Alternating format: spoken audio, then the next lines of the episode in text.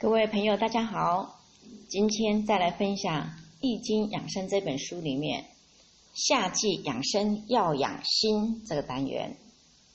夏三月，只为翻秀，天地气交，万物华实。夜卧早起，无厌于日，使志无怒，使华阴成秀，使气得泄。若所爱在外，此夏季之运，养养长之道也。逆之则伤心，奉收则少。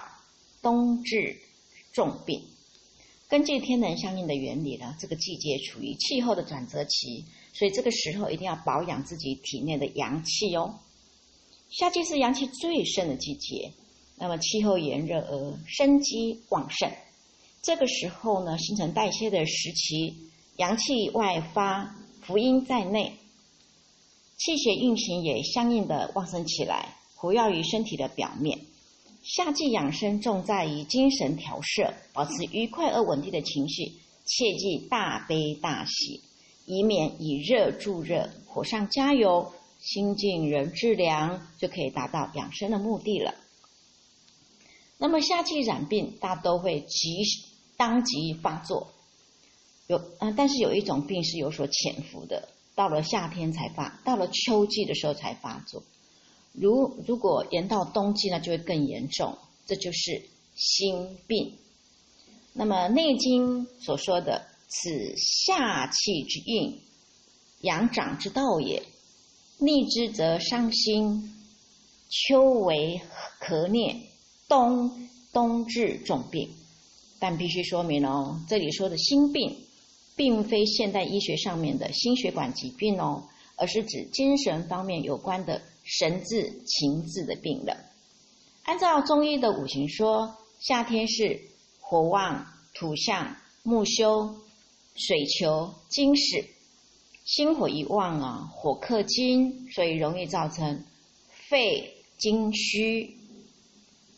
那么本是肾水克心火，而心火很旺的时候呢，就很容易出现心火对肾水的反悔现象，故肾水。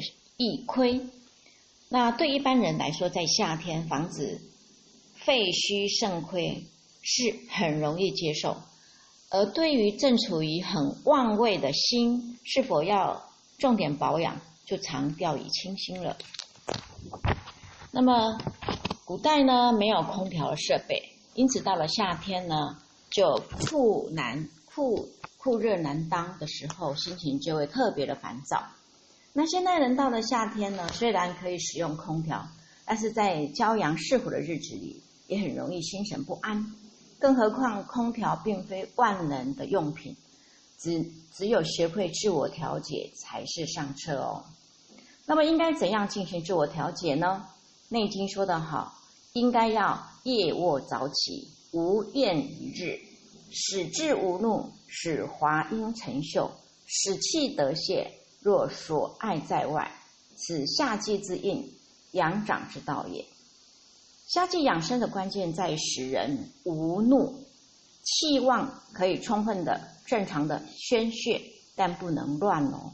心情烦躁的话就是乱，就是逆，这会使神志受伤。如秋天疟疾，即由此来的。那现代人的生活条件大幅改善了，到了夏天，一方面可以在客观上利用饮食起居的调摄而保健，那另一方面呢，则不可以忽视主观上的调息静心。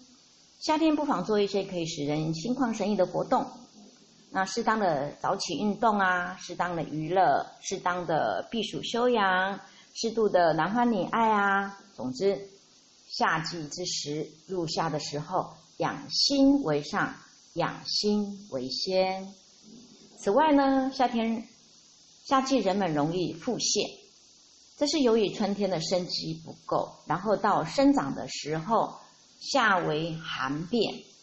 从夏天开始，我们的阳气呢就全部服药在外面了，所以春天的阳气充足的话，就会连树梢都长树叶，营养都会供给树梢这个地方。